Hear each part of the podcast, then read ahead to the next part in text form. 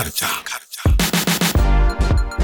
時刻は10時18分にちょうどなりました。 TBS ラジオアフターシックスジャンクション2、パーソナリティの私ラップグループライムスター歌丸です。そしてはい、 TBS アナウンサーの山本貴明です。ここからは聞けば世界の見え方がちょっと変わるといいなな特集コーナー、ビヨンドザカルチャーです。はい、今夜のゲストをご紹介いたしましょう。おなじみノーナリーブス西寺豪太さんです。こんちゃー、こんちゃー、どうもー、はい、豪太くんでございます。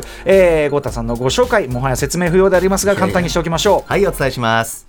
西寺豪太さんは京都育ちのシンガーソングライター、プロデューサー、ノーナリーブスとして97年にメジャーデビュー。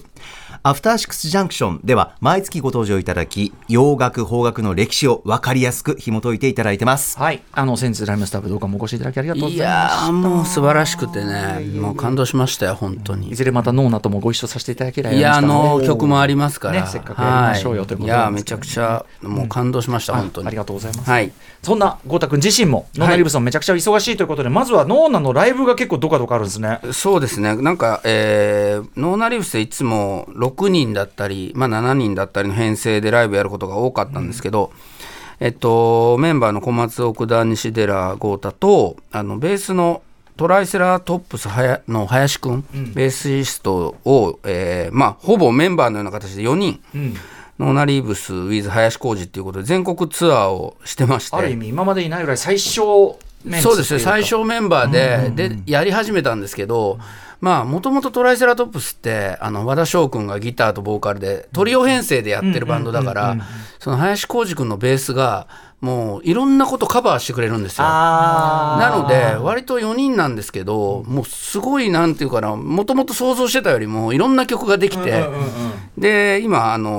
九州のツアーとか東北宮城とかも終わって、3月1日金曜日神奈川横浜のサムズアップから始まって、12日の大阪、13日の名古屋で、30日の東京青山と、追加公演も決まってっていう感じで回るんで、ぜひめちゃくちゃライブバンドを、はい、そうなんですよ、ライブバンドをしてて、はい、いいね、はい、あと、3月7日に、笠地蔵という外苑前の、ところで新しいイベント、一人&語りっていうイベントも始めようと思ってて、7時から、弾き語りと DJ と喋りを組み合わせたイベントをやろうと思ってるので、ちょっと後で SNS でこれはやるんで、ぜひ、はい、あとですね、鈴木愛理さんという、なんていうんですか、アーティストですね、が主演されるドラマのある日下北沢でっていうのの主題歌を僕は作らせてもらったんですけど、俳優として、MX のドラマに刑事の役でめっちゃ良さそう。ちょっと制作の方から豪太さん刑事でお願いしますということで、確かに豪太くんさ、はい、刑事で来たらコロンボ的なちょっと声とかもね、ちょっといや僕もなんか本当に言われた通りに、はい、演技してたらなんかその編集の人とかがいいよって言ってくれて、はい、なんでちょっと要チェックで、ぜひ時あさこさんとか曽我部圭一さんとかミュージシャンがいっぱい出てきて、ちょっとあんま詳しく言えない部分もあるんですけど、その鈴木愛理さんが主演で、僕は刑事っていうことはもう発表されてるんで、もちろんね、ハロプロでずっとやってきて、音楽曲もすごいいいですもんね。僕めちゃくちゃ歌も素晴らしくて、もう僕も大ファンになっちゃって、もうみんな周りももう彼女の引力でミュージシャンたちが引っ張られてっていうドラマなんですけど、面白いですねこれは。東京 MX3 月17日、はい、日曜日夜7時から放送開始、ある日下北沢、はい、1回で終わるドラマなんですけど、はい、そうなんです、ぜひお楽しみにということなんです、これちょっと忘れないでしょう、はいはい、とかあとなんか日本これね、そう、これね太宰治さん原作のおとぎ草子、僕いっぱい僕の話申し訳ないんですけど、下切りすずめっていう舞台の、エールソングを書きまして、これ島津亜矢さんという素晴らしいボーカリスト、歌手の方が、歌われて、鎌田雅人さんが作曲で、僕は作詞したんですけど、この曲が能登半島地震の義援金プロジェクトに、協力するということで、今、チャリティーで動きが始ま、クラウドファウンディングで寄付するという動きに、作詞家として参加させてもらったんで、それもぜひSNS 見てもらえると分かるので、彼女のボーカルがもうともかくすごくて、島津亜矢さん、紅白にも出場されてる歌手の方ですが、もともと演歌の方なんですけどポップスもすごいんですよ、うん、ホイットニーの歌とかいっぱいカバーしてて、うん、もうとんでもないボーカリストで、ね、作詞で参加させてもらったということも、はいやっております。まあめちゃくちゃ忙しい。八面六臂の活躍、いろんなこと喋っちゃってすいません、うん、いやいやとんでもない。太田君でございます。活躍中ということで、はいはい、お願いします。さてこの番組ではね、洋楽スーパースター列伝ということで過去のいろんな、名作大物たちというか、ねはい、大物に限らないね、大物中物小物、いろいろごくたまに小物がキャリアをやっていただいておりますが、はい、今回は大物でございます、はい、アースウィンド&ファイアの後編お送りいたします、はい、行ってみましょう。はい、本日はこちらです。西寺豪太プレゼンツ洋楽スーパースター列伝アースウィンド&ファイア編後編です。さあということでちょっと前回のおさらいしておきましょうか、はい、前回はリーダーモーリス・ホワイトさん、もともとジャズ畑の人で、そうですね、はいで、はい、まあそれがもうポップスの世界に、まあ、ジャズのその学理とかよく知り尽くした方法論を、はいうんうんうん、取り入れ、まあ、逆に、ねまあ、ジャズ界にというかな、だからそのいいとこ取りというかな。そうですね、うん、モーリス・ホワイトとあと、まあ、クインシー・ジョーンズっていうプロデューサーはもともとジャズ畑の人がどんどんそのポップミュージック、まあ、R&B ソウルみたいなことを分かりやすくっていうんですかね、ええ、人種の壁とかジャンルの壁を越えて広めていった方々だと思うんですけど、うんまあ、アース・ウィンド&ファイアーという大人数のグループのリーダーとして70年代初頭にモーリス・ホワイトが率いるアースがどんどん動いていったんですが、うん、最初はちょっと理解されなかったんだけど途中でどんどん勢いに乗ってセプテンバーというヒット曲だったりたくさんのヒット曲を出すというようなところまでをこの前話しました。はいはい、さあということで、まあ、かかる曲はどの曲も名曲だらけということでそれは後編も同じなんですが、そんな、アースウィンド&ファイア、まあ、今回後編は80年代に入ってきたというかな、そういうことでしょうか。そう70年代後半から80年代にかけての話を今日したいと思うんですけど、うんはい、今後ろでかかってる曲は、うん、エモーションズのベストオブ、マイラブという曲で、うん、このドゥッツッドゥドゥッつったがつったつたったっていうのはスウェイビートと言いまして、まあもう一つのバンドで一回やったら次またできないというようなぐらいのこう、まあ結構こう象徴的なビートで、あともうサンプリング率どんだけっていうね。そうですね。これっぽい曲も含めたら、うん、多分もう無限に広がってます。いや本当に、この前のデニス・ウィリアムスのフリーっていう曲もこのモーリス・ホワイトが中心となったカリンバプロダクションズでプロデュースした曲だよって、まあ、先月も話したんですけども、こうやってそのアース・ウィンド&ファイアーっていうグループはそのプロデューサーというかサウンドチームとしてもいろんなヒット曲を生み出してたんだよっていうのがちょうど70年代の後半から80年代にかけての時期ですね。でこの頃に、まあ、どういうことが起こっていくかっていうことでいうと、その街中というか世の中的にはディスコブームがまあ全盛で、はいまあ四つ打ちに近いようなドゥッドゥッドゥっていうようなドゥッチドゥッチのようなリズムの中でダンスを踊るっていう、踊ることに特化したというかね、 そうですね、そういう音楽の走りだな。で、うん、アース・ウィンド&ファイア、僕ももちろんその頃子供でディスコに行ってたわけじゃないんですけど、アースの音楽っていうのはディスコでもかかってたんだけど、いわゆる典型的なディスコソングっていうのはあんまりなかった印象、うん、そこがどんどんアースのそのモーリス・ホワイトもすごくヒットとか、チャートインとかみんなに愛されるっていうことをとてもこう分析して考えてる人なので、この流れの中でディスコ調の曲も本気でトライしてみようと思って作った曲が今から聴いてもらおうとするブギー・ワンダーランドですねはい、先ほど今後ろでかかっているエモーションズのメンバーたちも、コーラスに入っているこの曲ぜひ聴いてください。1979年アルバムアイアム目白からブギー・ワンダーランド。はい歌丸さんにも思い出深い楽曲、ね、そう我々ライムスターが所属していたソウルミュージック研究会、はい、ギャラクシーの早稲田祭でのディスコの、我々がやってたディスコの最後のナンバーは長年これが定番で、これなんですね、延々これをフルサイズ結構長いからで最後終わりそうで終わんないっていうのでいいです、ね、もうみんな汗だくで、終わりそうで終わらないの好きですもんね。そもそもも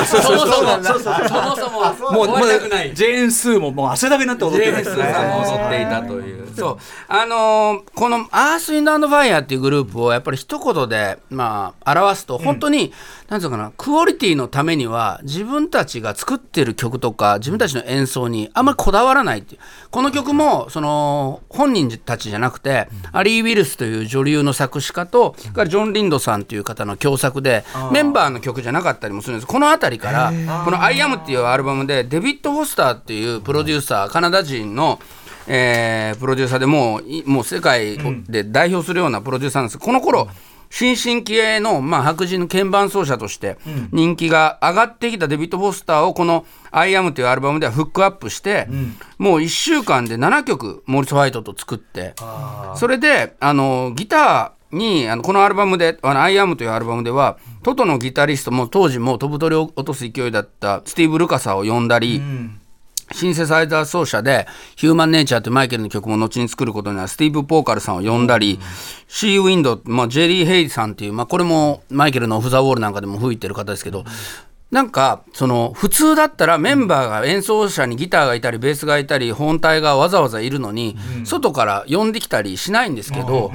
アースはこのあたりから特にいろんな白人のアーティストだったり、いいと思う人に頼んで、もう究極の曲作りっていうのをやるんですよ。でモーリス・ホワイトさんリーダーだから、俺が絡んでないと嫌だっていうんじゃなくて、むしろすげえ若い人に曲作らせたりして、でも結果後々これから続いていくんですけど、結構それがメンバー間の圧力も生むんですよ。俺じゃなくてなんであいつが来た人、そう普通思いますよね。ほんでみんな上手い人なんですけど、どんどんどんどんエレクトロニックに、あとそれからスクエアな、どっちかというとその僕が前からこの番組で言ってたリズム関ヶ原じゃないですけど、コンピューター的な音楽が持ってるスクエアなビートに、もともとはこう生演奏のうまさ、迫力、凄みでもうその世界を制覇したアースが、どんどんどんどん少人数で、なおかつコンピューター的な音楽に、このブギーアンダーランドもちょっとずつその匂いが感じられていくっていう感じなんですけど、ただそのモーリス・ホワイトの肩を持てば、作曲に関しても別に自分が参加してなくてもいい曲作ろうとしてるだけなんだっていうところで、人の邪魔してるだけじゃなくてね、メンバーエゴじゃなくていいもので、これ今後ろでねかかり始めて、途中から上げようと思うんですけど、この After the Love Has Gone って曲はこのアルバムに入っている同名曲のバラードなんですけど、当時白人層の聴くラジオ局と黒人層の聴くラジオ局っていうのはもう全く別、もうアメリカだと特にチャンネル数も多いですし、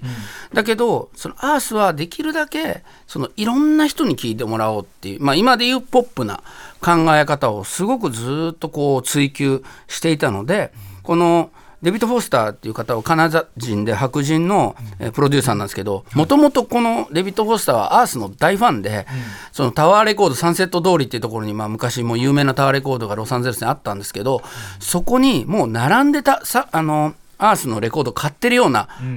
ミュージシャンだしファンだったんですよね。そんな彼とそのモーリス・ホワイトは馬があって、一緒に曲作ろうやっていうことでやりますっていうことで書いて、でこの曲 After the Love Has Gone はこの、デビッド・フォスターと、それから、ビル・チャンプリンさんという方と、それから、そうですね、ちょっと待ってください、同じエアプレイの、ギタリストであります、そうだそうだ、3人で作った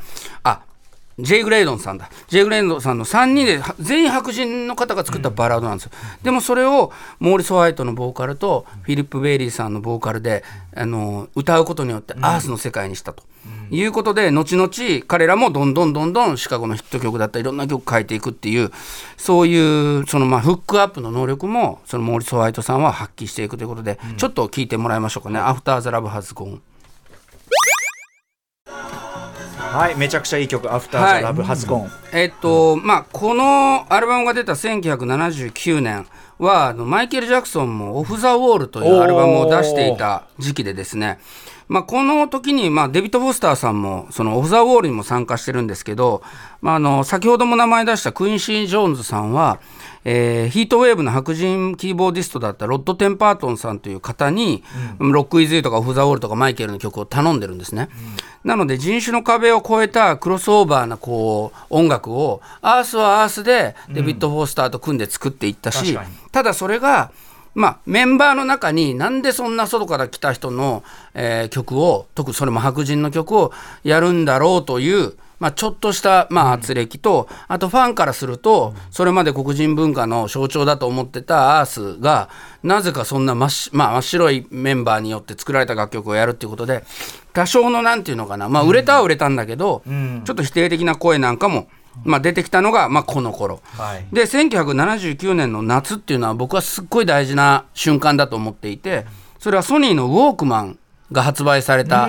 時なんですよね、うんうんうん、でだんだん79年の後半から80年にかけてカセットでそのヘッドホンをして外で個人的に音楽を聴くっていうのがものすごくおしゃれになったことで、その大所帯でそのちょっと暑苦しいぐらいのハッスルした楽曲よりもちょっと打ち込みだったりコンピューターだったり一人で聴く音楽、打ち込み的なものの方がなんだかこうそのライフスタイルにフィットしてきたというか、で80年ですごく音楽が変わった中で、それまで良かったそのアースの一番良かったところっていうのがちょっとずつ古いものっていう風になっていくということを、まあ一番感じてたのはそのモーリス・ホワイトだと思うんですけども、で1981年その80年にフェイシズっていうアルバムを出して、2枚組 でそれがあんまりヒットしなかったもんですから、これはまあもう一回ちゃんと俺たちのアルバム、俺たちの良さと今のエレクトロニックな感じとのサウンドを合体させて作ろうぜと言って作ったアルバムがレイズという天空の女神というアルバムなんですが、ここから生まれたのがちょっと後ろでかけていただきたいんですけど、レッツグルーブ、これがそのボコーダーであったりエレクトリックのシンセサイザーベースと今までのアースのまあマリアージュといいますか、確かにロボットっぽい感じとまあダンスミュージックの融合してるんですね、これ融合してるんです。そうな、こんな大事な曲だったんだ。後追いだったからあんまりそこ下手で聞いてなかったけど、そうなんですよ。僕も実はそのこんなにね喋ってますけど、アースってどっちかというとベストで聞いてたりっていう世代なので、そうか、これはねアースとそのエレクトロニックのまあいい感じのマリアージュなんですよ、でこれ大ヒットしたんです、このアルバムは、最高、はい、でメンバーもそれぞれそういう当時の流行のサウンドを研究して自分たちの生演奏との融合を模索して、これはビルボードアルバム R&B チャート11週1位、でポップ5位の大成功、でこの曲はエモーションズ、さっき紹介したエモーションズっていうのはハッチンソンっていう姉妹4人姉妹で、まあ、中の3人がボーカルをやられてたんですけども、そのワンダさんっていう方の夫ウェイン・ボーンさんっていう方がそのモーリス・ホワイトと共作して作っているということで、ボコーダやシンセベースのサウンドも斬新なダンスミュージック史に燦然と輝く傑作。そうだね。でギタリストのねアル・マッケイという方が、このアルバムを作る前にアル・マッケイはもうセプテンバーでも作曲家としても参加してますし、すごく70年代のアース・ウィンド・アンド・ファイアを代表するギタリストだったんですけど、彼が離脱して初期のメンバーのローランド・バウティスタさんっていう人が復帰したりとか、まあ、この辺りからメンバーがこうぐるぐる変わっていくと、でもこのレイズを最後に本格的にアースが分裂したりメンバーのソロ活動が盛んになっていってちょっとずつ停滞していくと。でこの1982年翌年になると新世代の旗手プリンスが名盤1999でチャートを席巻しだしたり、マイケル・ジャクソンは怪物アルバムスリラーをリリースすると。で同じぐらいの同時に MTV というビデオで音楽を見るという世界での同時流行が始まって、で黒人のビデオは流されないみたいなことでマイケルとかプリンスが戦ってどんどん流れるようになったのが1983年の、まあ、ビリー・ジーンとかビート・イット以降ということで、その時にもう大重鎮、もう大先輩だったアースはもうたくさんのメンバーを抱えて、モーリス・ホワイトはなんかこの時代に合ってないということで、ちょっとねアルバム作りも難産になってパワーライトという創世記ってアルバムを出すんですが、その時に、まあ、よりエレクトロニック化を試みるがちょっと迷走しちゃうんですよ。その結果、彼らにとって最大の問題作エレクトリックユニバースが生まれます、でこれは1983年、アースが1年で2枚のアルバムをリリースするんですけど、キャリアで初めて、グループの象徴であった強力な本セクション、今後ろで聞こえてますけど、キラッとしてちょっと短いフレーズでパパパパパパってもうリズムがぴったり合ってるようなアースを象徴するキラキラした生の本セクションをなんと切り捨てまして、シンセサイザーに入れ替え、で生ドラムをドラムマシーンにという、そういう過激な決断をモーリス・ホワイトはすると、アースらしさの否定とも取れるんですが、当時23歳のソングライターマーティン・ペイジという方にお前に任せたということで作ったもうこの曲も僕大好きなんで、シングルマグネティック聴いてください。このね、さっき23歳のソングライターマーティン・ペイジさんって言ったんですが、この方はですね、シモンズドラム、ドラムマシンを導入して、僕は大好きなんですけど、その後スターシップのシスコはロックシティとかハートのジーズドリームスをナンバーワンシングルにしてると、共同で作詞してるのはエルトン・ジョンの長いパートナーであったバーニー・トーピンさんで、プロの、作曲家に本当 作詞作曲家として、若いマーティン・ペイジに頼んだりして、でもボーカルのね迫力っていうのはやっぱりあるんですけど、これはやっぱりメンバーの中でも結構こういいとか悪いとか、意見が分かれまして、今アースらしさとか置いとけば今80年代的シンセポップとしてかっこいいんだけど、で長く日本人の長岡修正さんって方がこういうちょっと宇宙的で神秘的なイラストを描いて、それが象徴になってたんですけど、このエレクトリックユニバースからはこういった感じでコンピューターグラフィックに変わったりとか、いろいろやってるうちに、メンバー間の圧力もあってモーリスはバンドの活動停止を決めると、でここから数年、4年間なんですけど、それぞれソロの活動期となってフィリップ・ベイリーさんはですね、この時期休止だけど本当は解散したつもりだったと言ってるんですが、バンドの顔的リードシンガーフィリップ・ベリーは、ソロアルバムを発表して、1984年チャイニーズ・ウォールというソロアルバムから、当時もうナンバーワンスーパースターの一人だったフィル・コリンズとの共演作イージー・ラバーが大ヒットします。それではちょっと聞いてみましょうか。高木さんもえらい乗ってくれて嬉しいですよ。最高、好きですね。80年代を代表するヒット曲の一つですよ、間違いなく。生まれ年1984年、これ嬉しいですね。そうなんですよ。フィル・コリンズという、彼もドラマーでジェネシスというグループから、この頃本当に、音楽的にもすごくこう、いろんな方に影響を与えた、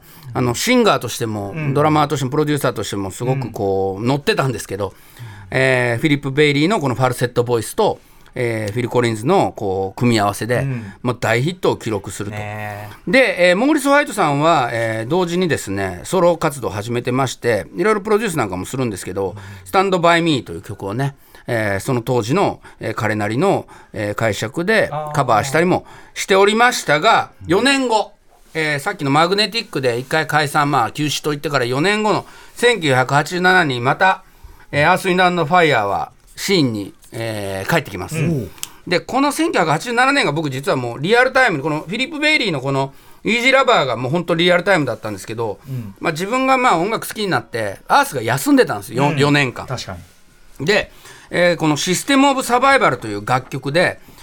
シングルがこの久々にアースが集まって出たよというのが1987年の秋なんですね。1987年の秋というと、マイケル・ジャクソンがバッドを出したり、それからジョージ・マイケルがフェイスを出したりする、いわゆるシンクラビアっていうね、結構硬い音が出るんですけど、すごくこう当時の80年代的なそのコンピューターで打ち込むようなサウンドの、本当全盛期が87だったんじゃないかなと思いますけど、その後そのあれだけ逆に言うと何年か否定されていた生演奏だったりのその魅力っていうのが90年代になったりすることによって、アシッドジャズとかうんぬんでどんどんどんどんこう、そうだから87年にバキバキ音が頂点に見えるんだけど、その裏ではそのむちゃくちゃその生っぽい音のサンプリングによるヒップホップが今これ同時進行で、87年はゴールデンエイジの始まりだから、そうです。でそれがそのね、最終的には意外とアースがその悩んでた、俺たちは古いんじゃないかって悩んでたことが、実はどんどんアースの再評価みたいなものが上がってくるのが87年で、このシステムオブサバイバルは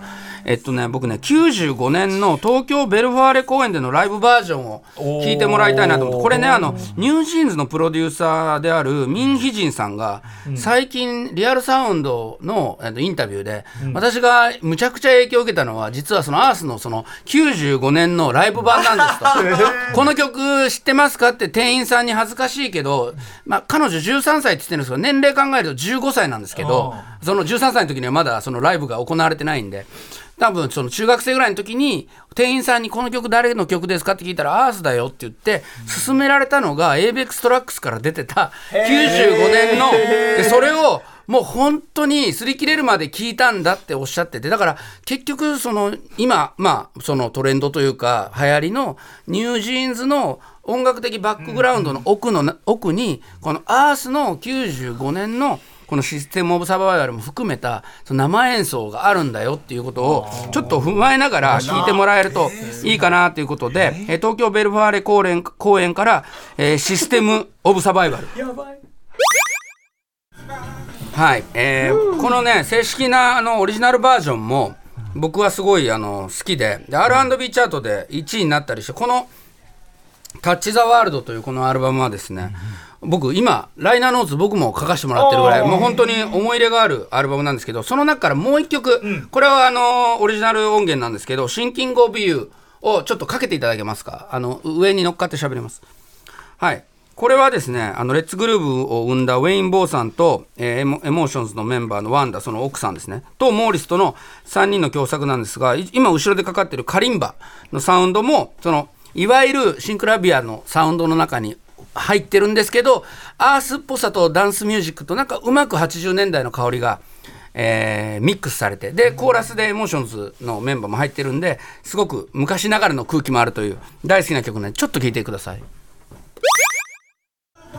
はい、もうこのアルバムの中でも僕この曲やっぱ大好きで、すげえいい、うん、Thinking of You ぜひ今ストリーミングでも聴けると思います。意外とねアースの中でも見逃されがちなね時代かもしれない、ね、そうですね。この後、ヘリテージっていう1990年のアルバムでは MC ハマーが参加してたり、あとずっとね、まあ、引退に近いような状態だったスライストーンさんが参加したグッドタイムって曲だったりもリリースしたり、あと93年にはコロンビアレコードとの契約を終えて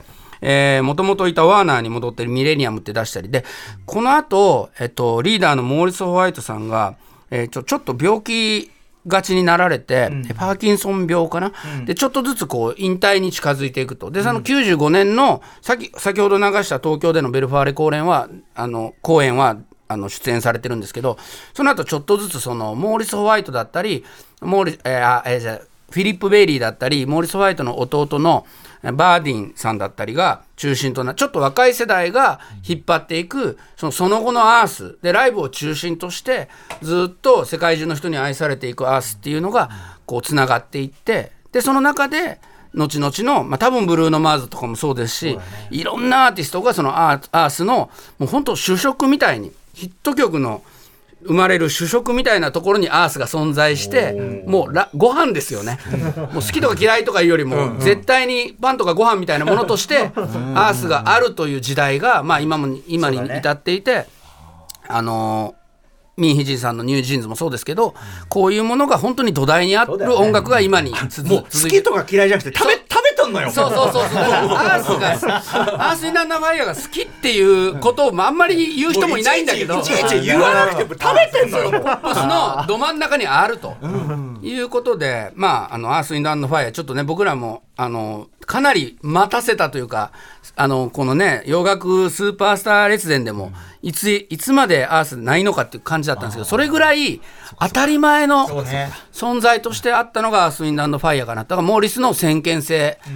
グループの先見性はそこにあったのかなと思います。はい。ということで、はい、アース、まあでもどの曲もね、どれ聴いても間違いないっていうかね、はい、いい曲だばだらけなのは間違いない、はい、ぜひぜひ皆さん、このベルファーレライブ改めて聴いたけどよかったですね。今も後ろでかかってるのもそうなんですけど、音の迫力がやっぱこんな生で見たらおしっこちびっちゃうね、はい、いや本当に、はい、ということで、豪太君ありがとうございました、はい、西寺豪太さんそしてノーナリーブスのさまざまな活動については先ほどもお知らせしましたが、まあ、はい、豪太君の SNS でチェックしてください、はい、X インスタでよろしくお願いします、うん、そしてまた来月以降もまた一つこのコーナーよろしくお願いいたします、はい、ありがとうございます。ました。以上、ここまで西寺豪太プレゼンツようやくスーパースター列伝、本日はアースウィンド&ファイア編後編をお送りいたしました。豪太くん、またよろしく。よろしくお願いします。アフターシックスジャンクション2。